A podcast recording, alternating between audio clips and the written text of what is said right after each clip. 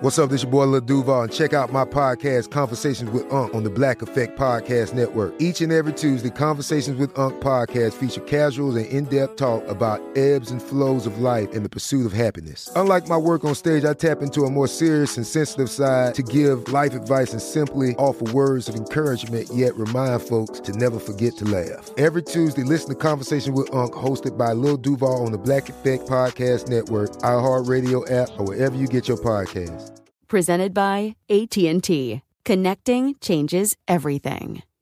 This is your moment, your time to shine, your comeback. You're ready for the next step in your career and you want an education employers respect. So you're not just going back to school, you're coming back with Purdue Global.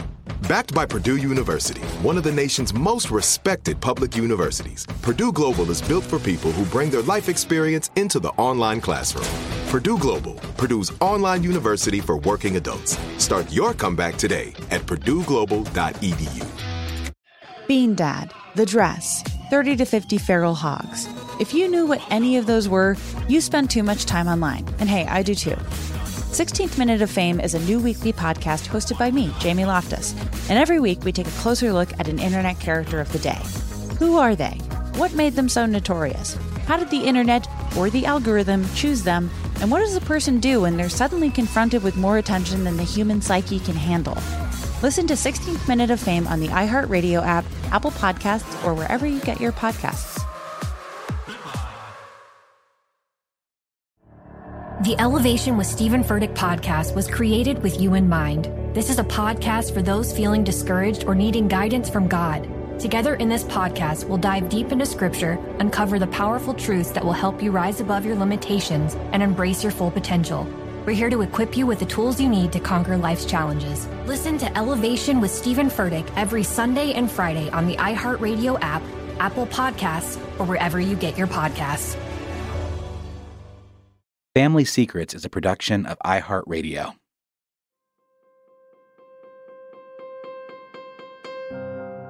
I grew up in Long Island, in suburbia. My dad went to college at night on the GI Bill. My mom was a housewife. They had five kids in eight years, you know, and I was the oldest and we all went to Catholic grammar school, Catholic high school, Catholic college. We were very involved in our parish, very involved in our church. I played Little League baseball and I, played football in college. My dad worked in commercial uh, real estate in Manhattan. And uh, for a guy, you know, who went to night school and got his bachelor's degree when I was like four, he did quite well. But I was anxious as a kid I know what it's called now because of the field I work in. It's called trichotillomania, where you pull your hair out. I can remember doing that when I was like four or five. And then I did some grunting noise with my throat that my parents sent me to see a doctor who said, stop doing that. And then I did something with my jaw so there was a lot of anxiety, or I would be in second grade and have to urinate like 20 times a day. I remember the teacher yelling at me. I'm not sure where the anxiety came from. That's Mark Redmond, Executive Director of Spectrum Youth and Family Services, storyteller, and author of the memoir Called. Mark's is a story about the stigma and shame surrounding depression and the temptation to keep silent about it, and the courage and liberation that comes from telling it like it is about something that affects so many of us.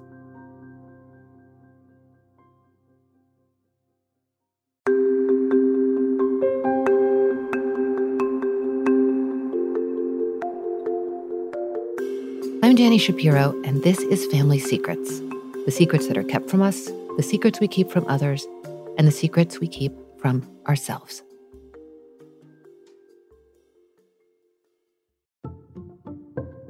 I suffered from what we now call imposter syndrome. So I would do really well in school. I mean, I was a good student from like first grade on. But I can remember, you know, fifth grade would end and I'd be like at the top of the class. And then all that summer, I think is sixth grade the year when they finally find out I'm really not that smart, you know? And of course, I do really well in sixth grade. And then the next year, I'd be like, is the next year where they, you know? So we call that imposter syndrome now. So I definitely had that going on as well. But I pretty much had anxiety baked into my personality, I think, early on. How did your parents handle it? The various tics and, you know, this was not at a time where there was so much psychological awareness of the way that kids would, you know, go through various things. There wasn't nearly as much infrastructure of help available for that. There was definitely not. I mean, I'm not. They probably did what most parents then did. They would say, "Hey, stop doing that. Stop pulling your hair out." You know. Tell me a little bit about your mom. My mom grew up in Brooklyn. Her mom died when she was three years old. Her mom died of a heart attack. Her own dad then died, I think, when he was like 55. My dad's died when he was eight. There was a lot of early death in our family. I think there was a lot of early death in that generation. My mom had cousins who fought in World War II who never came back. I think the Great Depression made a big impression on both of my parents. I know that really scarred my dad, you know, just that after his dad died, there really weren't the security benefits you have now for families. I remember him taking me to like a Brooks Brothers store and making me try on all these suits, which I hated and I hate now. And uh, I turned to my mom and I said, Why does daddy make me put on all these outfits? And she said, Because when he was your age, he got all of his clothes secondhand from the church. So he wants you to have what he couldn't have then. So they knew what it was like to want, you know? And I think they were determined to give us, including a college education. It's one of my dad's proudest things to this day that he sent all five of his kids to private colleges without one dime of debt. When it comes time for Mark to go to college, he's still struggling with the same imposter syndrome he's experienced since grade school. He applies to a bunch of Ivy League universities, but doesn't get in. So he decides to go to Villanova a good school, and familiar to him because his cousin goes there. But as he enters college, Mark is uncertain about his path. I remember the end of my senior high school, you had to fill out some form and you had to pick a major. You couldn't go in undeclared back then. So there were four boxes. One was nursing, one was arts and sciences, one was engineering, and one was business. So I turned to my dad and said, Hey, which box should I check? So he said, Well, what do you want to do with your life? And I said, I don't know. I'm 17. I don't have a clue. He said, Well, put down business because that's what he was. It made sense. He was a businessman and it provided him with a very good life. So I said, Okay, I'll be a business major. So that's what I did. And I, I went through four years. I didn't really enjoy it. I didn't like it. I wasn't interested in it, but I was good at it. I never really questioned until my senior year of high school what I was going to do. I really felt like I'm destined to, you know, probably work on Wall Street. But I read a cover story, this Philadelphia native, a young guy who had been working in Guatemala after a terrible earthquake there. And he was now walking from Guatemala to his home city of Philadelphia to raise money to go back and help the people in Guatemala. And I read that and thought, wow, that's like mm. amazing. So a couple of weeks later, I played in the rugby team at Villanova, and our big rival was Georgetown. And we're down there in D.C. We would all meet in the in front of the statue at Georgetown.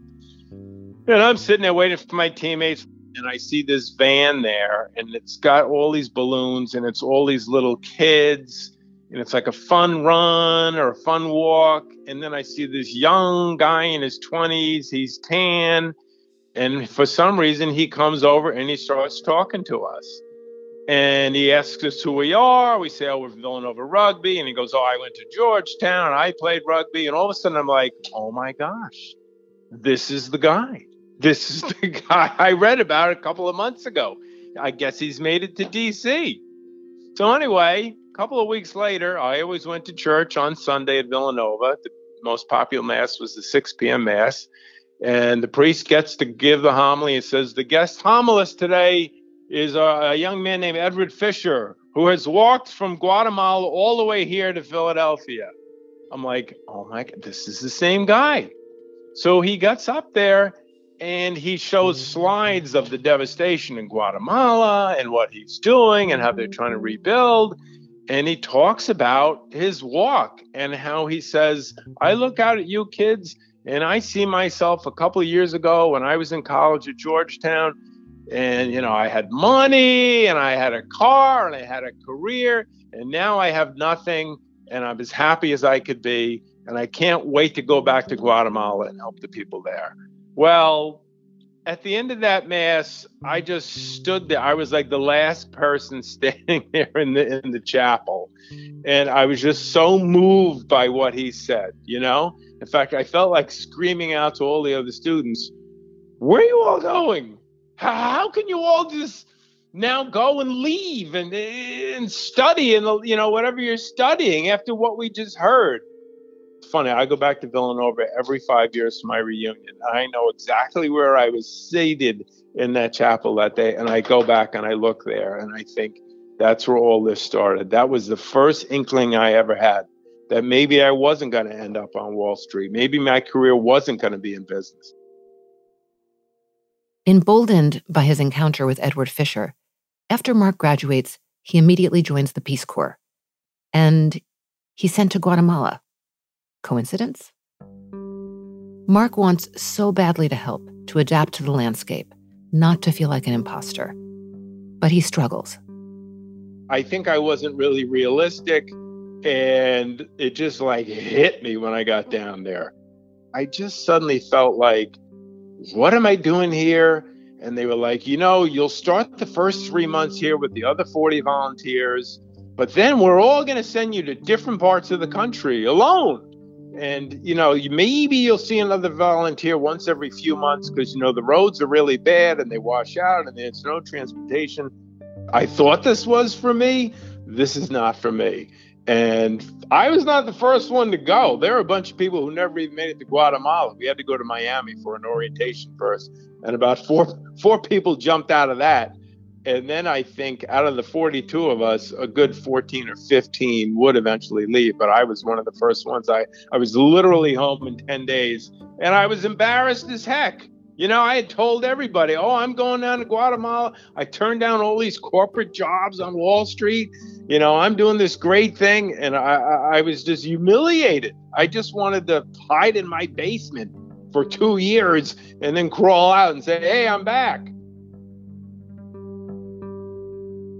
Of course, Mark cannot stay hiding forever. He needs to buckle down and get a job. Still disappointed in himself for leaving the Peace Corps, he explores other opportunities, other paths altogether. He ends up with a great job, a management training program at Metropolitan Life Insurance Company. It's 1979, and Mark heads into this new career. He's finally putting those Brooks Brothers suits to use. Their office was in one Madison Square, and I showed up and I met the other nine, you know, trainees. Most of them had graduated from Ivy League schools. Some of them had their MBA. I was one of the few with just a bachelor's degree from a non-Ivy. It was supposed to be a three-year training program, and we were going to do different rotations throughout the company. You know, IT, sales, marketing, and then we were going to be the future leaders of metropolitan life. And a lot of them ended up that way. First year, they put me in an office on Long Island, so I lived in my parents' basement. And then the next year, they moved me into the city. So I got a wonderful studio apartment on 62nd Street between Park Avenue and Lexington Avenue. And I would walk down Park Avenue every morning to my job at 1 Madison Avenue. At first, I was elated. This is great. My life's back on track, you know. I had my college girlfriend in Philadelphia. All a lot of my Villanova friends were living in the city. We'd all go to the same bars, and we were always poor in college. You know, we have money in our pocket. We can go to restaurants. I thought this is it, but I hated the work. I hated the work. It didn't take me long to realize crunching numbers, learning about insurance policy. It just not that it was wrong or it just, it, it just wasn't me. I knew I was just playing this role that wasn't me, you know? So, what was the turning point? I had a friend, she started at ABC News after college and left there to start working at Covenant House, which was a shelter for homeless teenagers in Times Square, which is still there. She said, We need volunteers to come here at night. And then I went back to Villanova to visit a friend. And she said, Hey, there's an event on campus. It's about the it's this volunteer fair. I want why don't you come with me? And I was like, Yeah, okay. And it was different nonprofit organizations, and somebody from Covenant House was there. And they showed this film about the work they were doing with homeless teens. So I went up to this elderly woman. She looked like a suburban grandmother. And I said, You know, I'm interested in volunteering. I'm living in New York City. I just moved in there and I don't know, maybe I can help out one night a week. So she, we exchanged phone numbers and I went to visit her. And I'll never forget, she said, uh, You know, we'd love to have you volunteer here, you know, whatever night a week you want to come. But, you know, there's a group of us who are full time volunteers. It's a one year program where you live here in Times Square and we give you $12 a week and you work full time with the kids. I think you should consider that. In fact, you have to come on an orientation, and I've got an opening in May. I'll put you down for it. I thought, let the nice little lady put your name down for the week in May. It's so easy to get out of this. Just one phone call. Just humor her. So that's what I did. I said, okay, yeah, yeah, put me down. And then I started going. Every Tuesday night, I would, instead of taking the uh, Lexington Avenue line, I would take the R train and I'd get off at Times Square and in 1981, Rolling Stone magazine called Times Square the sleaziest block in America. And it was. As my brother said recently, yeah, back then you ran through Times Square. So I would kind of scurry over to Covenant House. Uh, and then I would have a gym bag and I would change into like sneakers and jeans and you know, a t shirt. And I would play basketball. I would hand out snacks, that kind of thing. And I would say doing that week after week after week, like I can't re I yeah, I can't remember one moment. It just kind of dawned on me like this is what I should be doing. I remember going to some meeting at MetLife, me and the other nine trainees, and we met with some senior vice president. He said, "You know, we're now at uh, 80 billion in assets. It's the beginning of the decade, and our goal by the end of the decade is to get to 120 billion in assets." And that's the goal. That's what you all have to work towards. And I remember sitting there thinking, that is not my goal. It's fine if that's somebody else's goal. That is not what I want to dedicate my life to, to get into 120 billion in assets. I would rather be dedicating myself to the kids at Covenant House and helping homeless kids get off the street and find a better way to live. That's my goal. We'll be right back. Bean Dad, The Dress, 30 to 50 Feral Hogs. If you knew what any of those were, you spend too much time online. And hey, I do too. 16th Minute of Fame is a new weekly podcast hosted by me, Jamie Loftus, where every week I take a closer look at an internet character of the day. Who were they? What made them so notorious? Why did the internet choose them? And what does a person do when they're suddenly confronted with more attention than the human psyche can handle? I'll be talking to internet historians, experts, and yes, the main characters themselves to get a fuller picture. Because I think that even outside individual experiences, a character of the day tells us something about how the internet worked at that time and how the attention economy developed into the freaky three headed dragon it is today. Together, we probably won't be able to properly log out, but we can take a walk down scary internet memory lane and see one day a little more clearly. Listen to 16th Minute of Fame on the iHeartRadio app, Apple Podcasts, or wherever you get your podcasts. I'm preaching to somebody today who is waiting for God to give you your next step. And you don't know what it is yet. You need God to show you your next step. Because God, I can't stay where I am, like I am, where it is. This isn't going to work. I, I have to move on, but I don't know where. A lot of time you'll use it as an excuse. Well, I don't know how. I don't know where. I don't know what. God, if you show me. God, if you tell me. God, if, no, no, no, no, no. You know enough right now. And if you needed to know more, He would show you. Hey, this is Stephen Furtick. I want to invite you to listen to my podcast, Elevation with Stephen Furtick. I am here to help you for the battles that you face in life, for the times when you feel discouraged, for the times that you need guidance from God. I want to give you the truth of what He says about you to help you rise to your full potential. Listen to Elevation with Stephen Furtick every Sunday and Friday on the iHeartRadio app, Apple Podcasts, or wherever you get your podcasts. Started talking about this incident drugs and uh, officials cover up. you couldn't believe it. From iHeart Podcasts. It's like the police knew who he was before they got here. A story about money, power, and corruption. The medical school dean at USC was leading a secret double life.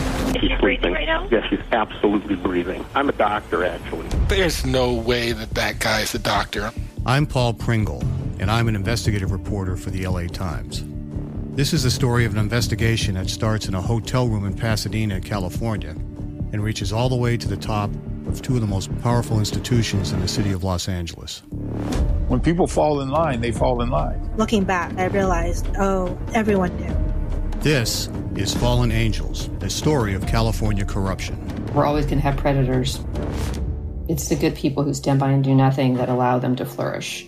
Listen to Fallen Angels, a story of California corruption on the iHeartRadio app, Apple Podcast, or wherever you get your podcasts. More Than a Movie is back with season two of the award winning film podcast, and this time with a lot more movies. I'm your host, Alex Fumero, and each week I'm going to talk to the people behind some of my favorite movies. From The Godfather, Andy Garcia. He has the smarts of Vito, the temper of Sonny the warmth of Fredo and the coldness of Michael. To the OG Spy Kid, Alexa PenaVega. You had Carla Gugino, who's the coolest mom ever. You had Antonio, who's handsome, amazing, charismatic. And then Carmen and Juni. I felt like a lot of other kids felt like this could be me. To the legend behind La Bamba, Lou Diamond Phillips. When I walked in, I didn't think I had a shot at Richie because John Stamos' picture was already up on the wall. Every episode will feature interviews with the biggest actors, directors, writers, and producers behind your favorite films and tap into the history of Latinos in film. Listen to More Than a Movie as part of the My Cultura Podcast Network, available on the iHeartRadio app, Apple Podcasts, or wherever you get your podcasts.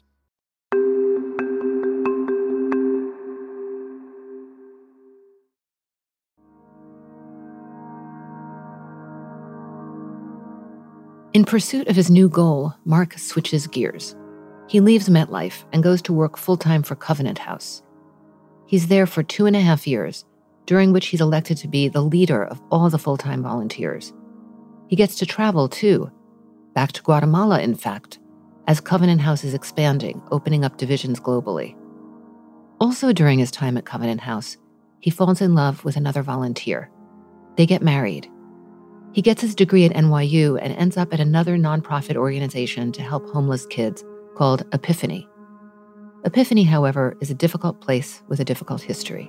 There's corruption, theft, some staff members are even selling drugs to the kids. Sometimes there's physical harm and danger. Eventually, though, Mark helps the organization to repair and creates a model program for homeless youth. He's following his credo best illustrated by a quote from the psychologist Abraham Maslow A musician must make music, an artist must paint, a poet must write if he is to be ultimately at peace with himself. What a man can be, he must be. I ended up leaving there in April of 1992, which got me up to St. Christopher's. I, I saw an ad in the New York Times and for a director of a residential treatment center for teenagers, and I applied and I got that job. And where was St. Christopher's? Dobbs Ferry, New York, which is right on the Hudson. It was beautiful, right on the Hudson River, very close, right above Yonkers. I mean, it was like a 25 minute ride to Grand Central. By this point, Mark and his wife have a son. At first, Mark commutes to and from Dobbs Ferry, but then St. Christopher's requires that Mark live on campus. If anything happens in the middle of the night with these kids, Mark needs to be right there on site. So they provide a house for Mark and his family and they move to Dobbs Ferry. Though Mark is advancing in his career, his marriage is floundering. They're just mismatched. Mark is seeing a therapist who helps him realize that he's not happy and won't be happy unless he and his wife break ties. So I that we got divorced at some date in July of '94, and I remember I stopped seeing the therapist like I don't know three months earlier, April or May. And the last time I saw him, I said, "Thank you. You've been great for me. You've helped me with this decision. You know, I'm going to end therapy now." And he said, "You know, a lot of men, when the actual divorce goes through, they have an emotional reaction." And I said, Well, that's not going to happen with me. You know, I said, I am absolutely certain of this decision. And I said, Besides, even if I did, what would you recommend? And he said, Well, I'd recommend you go on medication.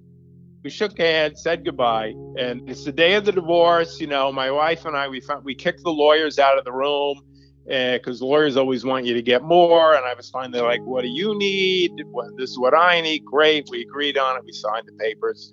So I left the office in Manhattan where the lawyers were, and I stopped. I remember I stopped at some store. I bought a book, and I bought one of those pre-wrapped like egg salad sandwiches because I hadn't had lunch, and I thought I'll eat this on the ride, uh, train ride up to Westchester. And I took like two bites, and my all of a sudden my stomach felt queasy, and I thought, ah, that stomach ache again. And I had been having these stomach issues for the last couple of years. They would come and go. I went and saw a doctor once. He said, There's nothing wrong with you. So I thought, That's weird. I feel nauseous. Went home. We'd shared custody. Our son was seven. So I got him from school, brought him home, made him dinner. And I went to bed and I couldn't sleep. Went through the whole night tossing and could not sleep. So I get up in the morning and I'm dragging and I go down and uh, took my son to the bus stop, and I couldn't eat the next day. I was not hungry. I had no appetite at all for breakfast. Dragged myself through the day, and I figure, well, surely, still not hungry. I said, well, surely I'll go to sleep tonight, right? I've been up for like, I don't know how many hours straight. Couldn't sleep again. So then the next morning, still can't eat. And now it's starting to occur to me like, this is not a stomach thing. This is not a stomach bug this could be anxiety. So I called my old therapist up and I said, um, remember you said that to me a few months ago that like, you know, some men have like an re-. I said, something's going on with me. Can I come and see you? So he was like, yeah, sure. Come and see me tomorrow at what, three o'clock. I don't sleep another night. I go in to see him the next day. And as soon as I walk in, he says, you look like hell. And I said, Yeah, I haven't slept in like days and I, and I haven't eaten anything either. So he said, Well, you're depressed. I said, No, no, I'm not depressed. I'm happy. You know, I'm out of this marriage. I have this uh, new girlfriend I really like. And, you know, I have shared custody of my son and a job I really love. So I'm happy. He said, No, you're depressed. He said, Insomnia and lack of appetite are like the two principal symptoms of depression. So he said, I th- he couldn't prescribe medication. He said, I think you should go see the psychiatrist who I work with. He can prescribe medication. But Mark is apprehensive about medication. He's never taken anything for depression. And further, he doesn't believe he's depressed. Something else must be going on, he thinks. But he takes down the psychiatrist's name anyway, just in case that night, I remember going for a long walk. It's so funny how the human mind works. I'm going for a long walk, and for some reason, I remember that in high school, I read a book by Elisabeth Kübler-Ross called On Death and Dying. And I remember there were five stages on death and dying. And I remember there was anger, denial, bargaining, and the last one was acceptance. But there was a fourth one. There was one, I couldn't remember what the fourth step was, and I knew it had the same first letter as one of those others. So there was either an A, a D, or B. Okay. And I'm walking, what is it? What is it? I walked in the house, and all of a sudden it popped in my mind. The fourth step is depression.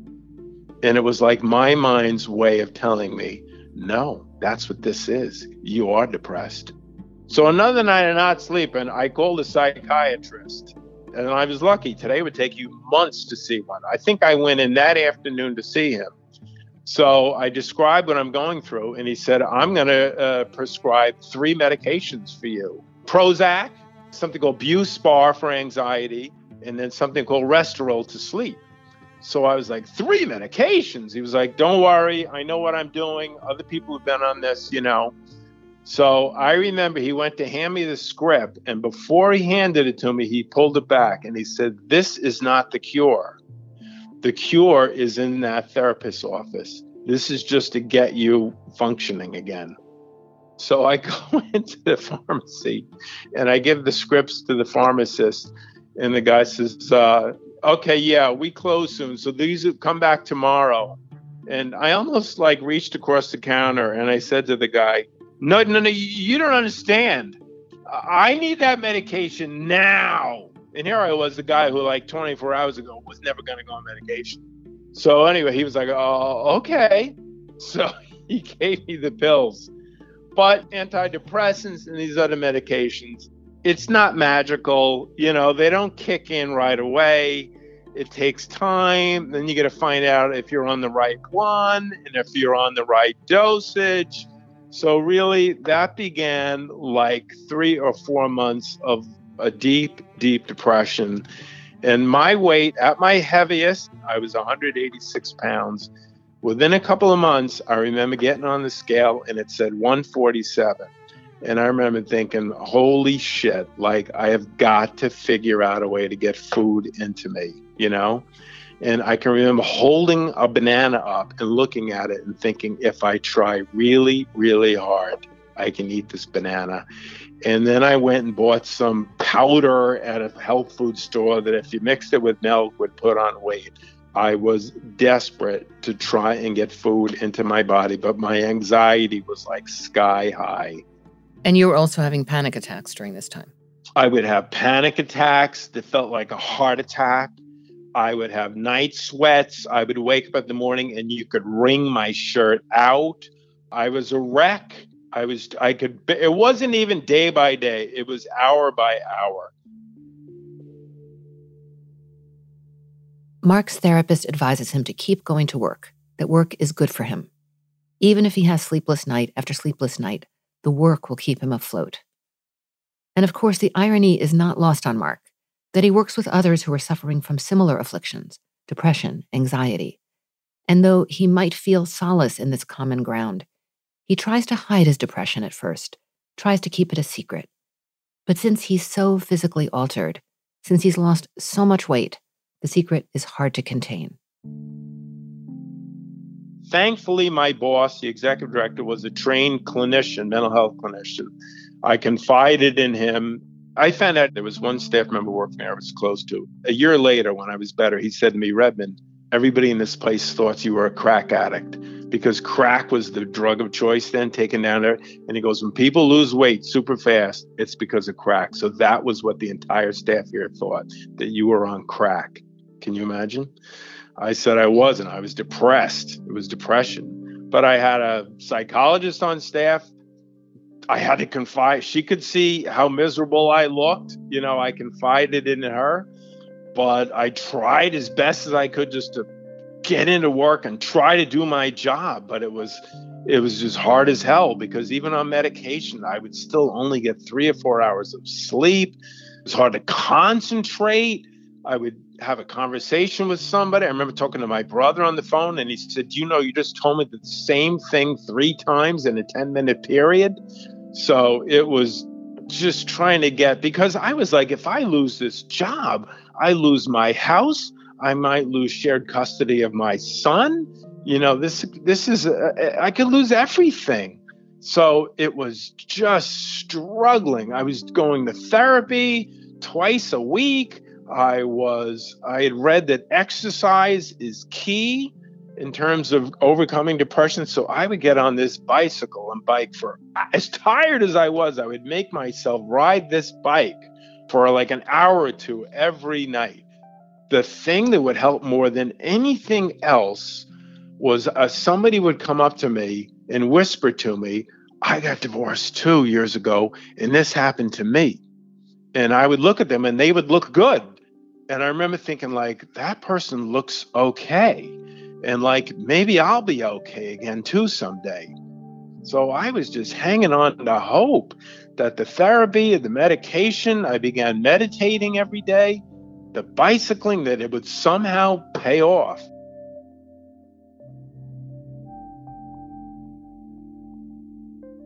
We'll be back in a moment with more family secrets.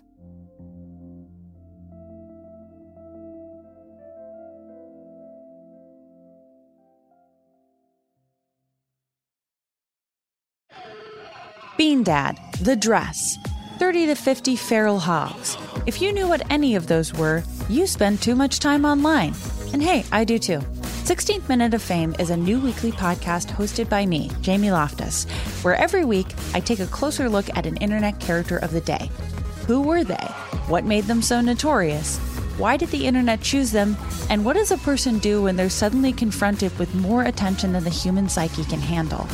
I'll be talking to internet historians, experts, and yes, the main characters themselves to get a fuller picture. Because I think that even outside individual experiences, a character of the day tells us something about how the internet worked at that time and how the attention economy developed into the freaky three headed dragon it is today. Together, we probably won't be able to properly log out, but we can take a walk down scary internet memory lane and see one day a little more clearly.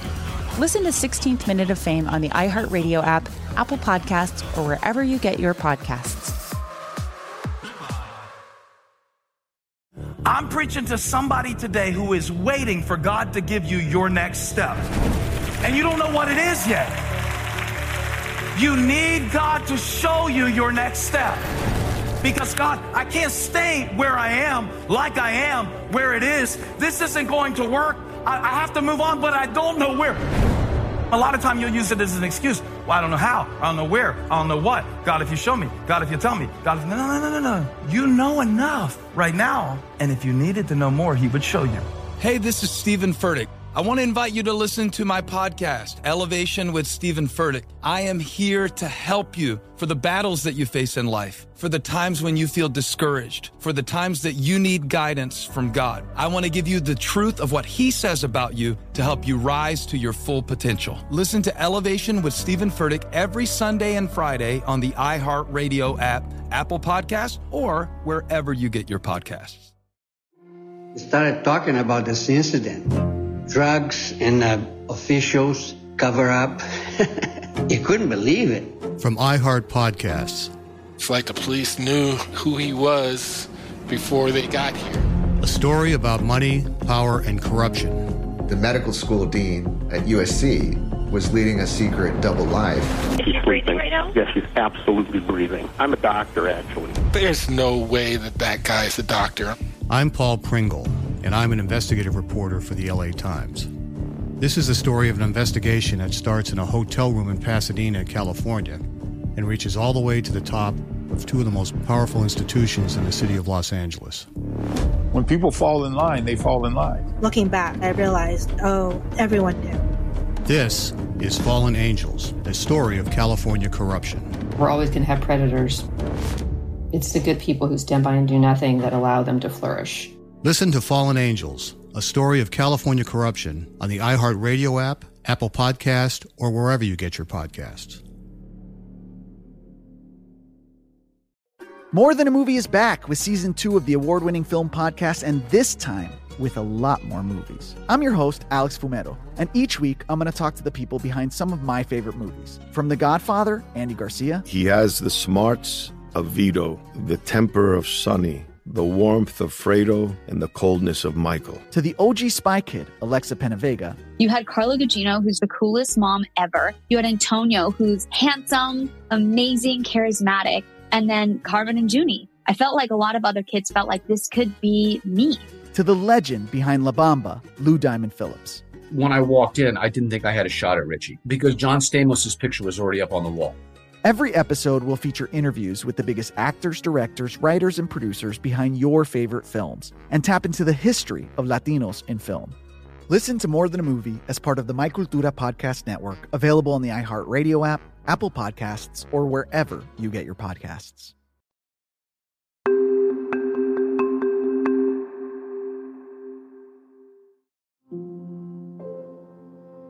Mark's depression, he realizes, is a culmination of myriad troubles, subconscious troubles, that his body has been storing, trying to signal to him for quite some time.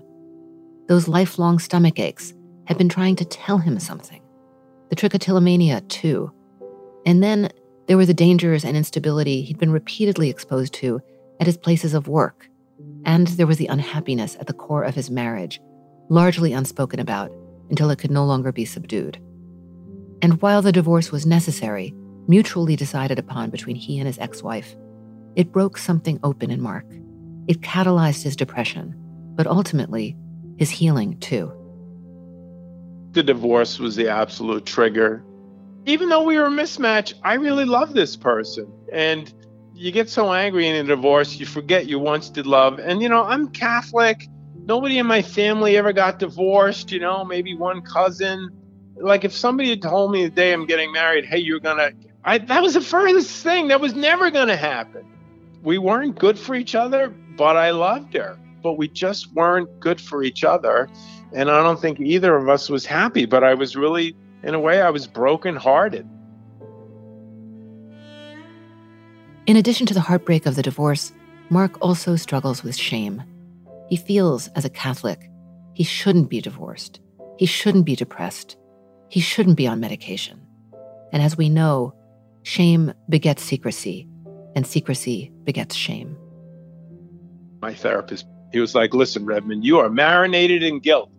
And, you know, I grew up in like this pre Vatican II Catholic Church where, like, you were born bad, you were born with original sin, and God's mad at you. And, uh, you know, that was the kind of, and I bought it hook, line, and sinker, you know. I was an altar boy, I bought into that whole thing. And that was in there too. I mean, that all had to, through therapy, that all had to be washed out, brought out in the wash.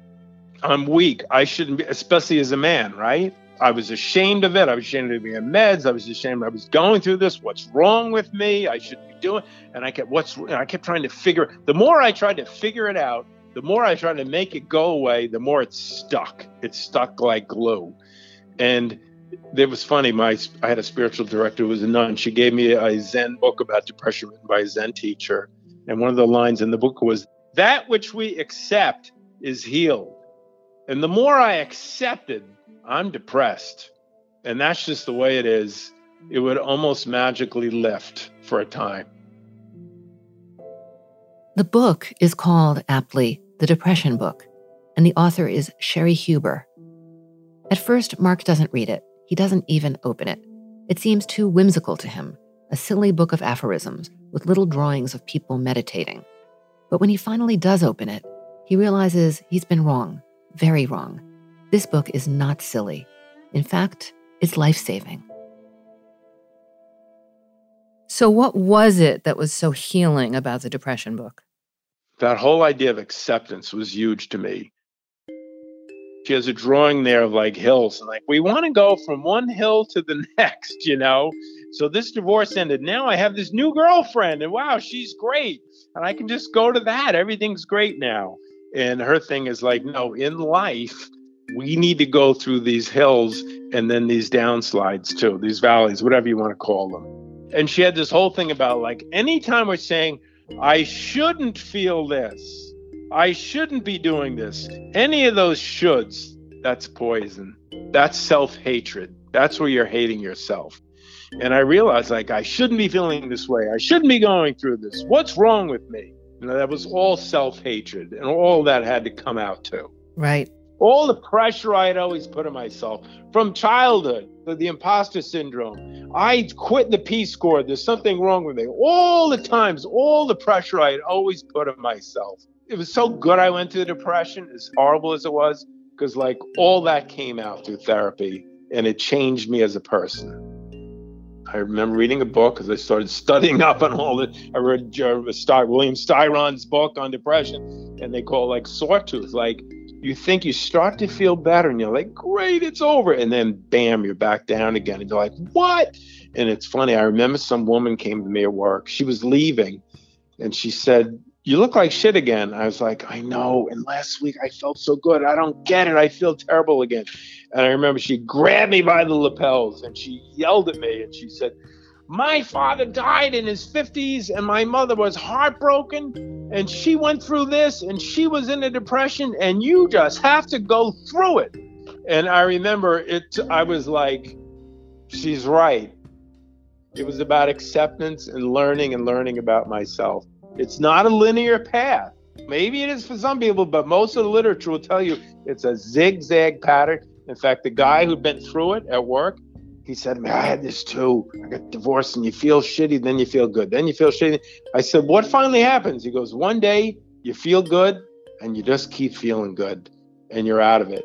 And I said, How'd you feel then? And he said, You feel like the luckiest man on the face of the planet, which is true. It's really true.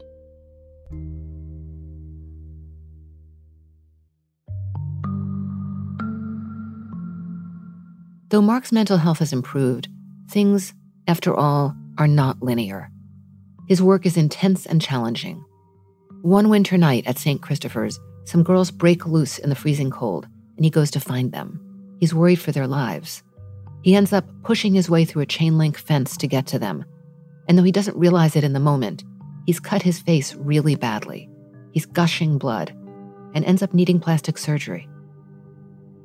So at St. Christopher's, it was 72 kids. Many of them had been abused, neglected. Some of them were former drug dealers, former gang members. They had been in prison.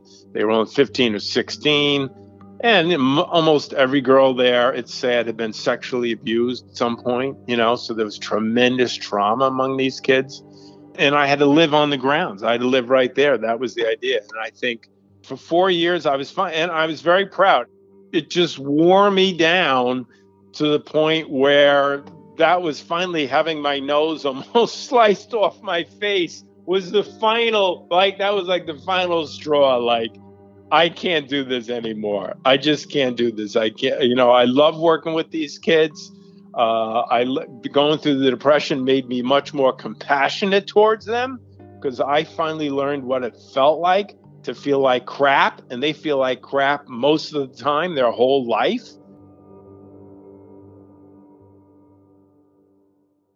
Mark wants to continue working with kids, but he knows he needs to be in another environment.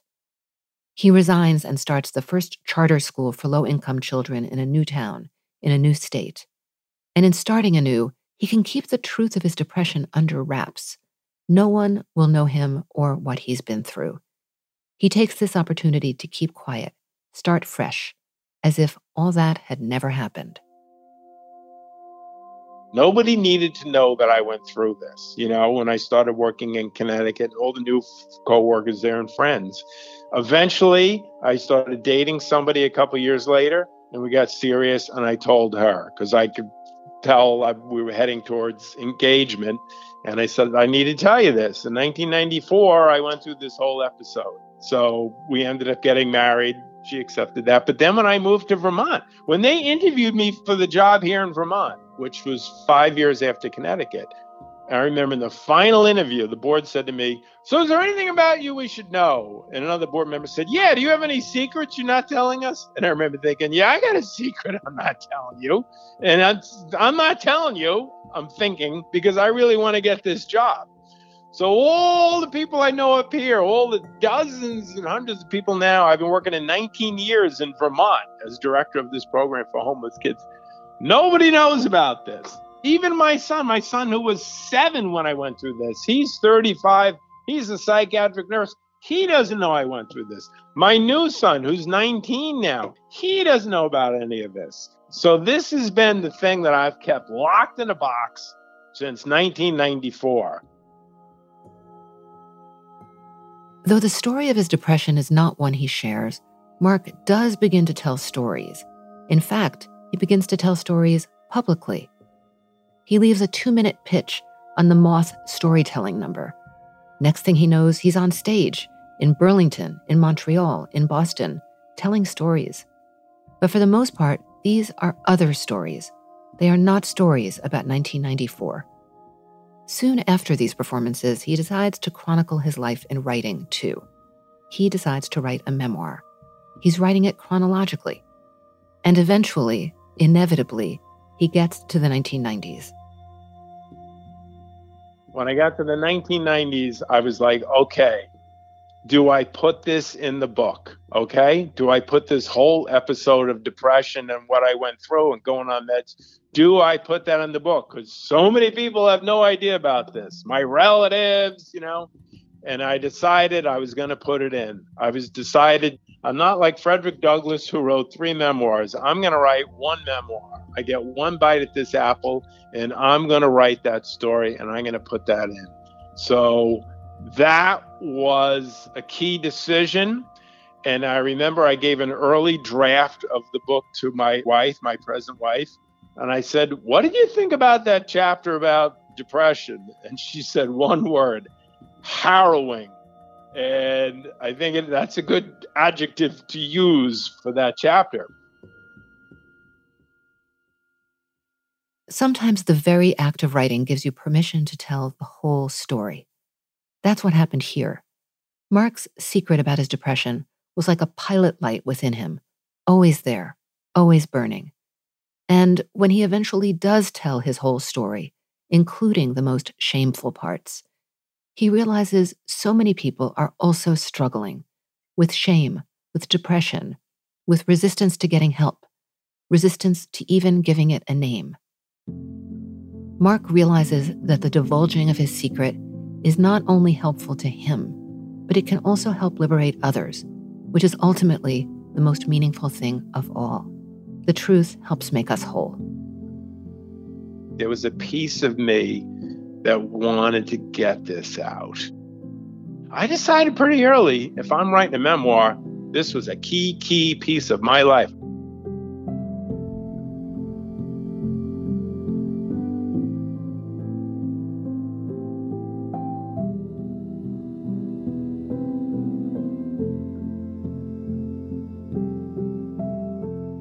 Family Secrets is a production of iHeartRadio. Molly Zacher is the story editor, and Dylan Fagan is the executive producer. If you have a family secret you'd like to share, please leave us a voicemail and your story could appear on an upcoming episode. Our number is 1 888 Secret Zero. That's the number zero. You can also find me on Instagram at Danny Writer. And if you'd like to know more about the story that inspired this podcast, check out my memoir, Inheritance.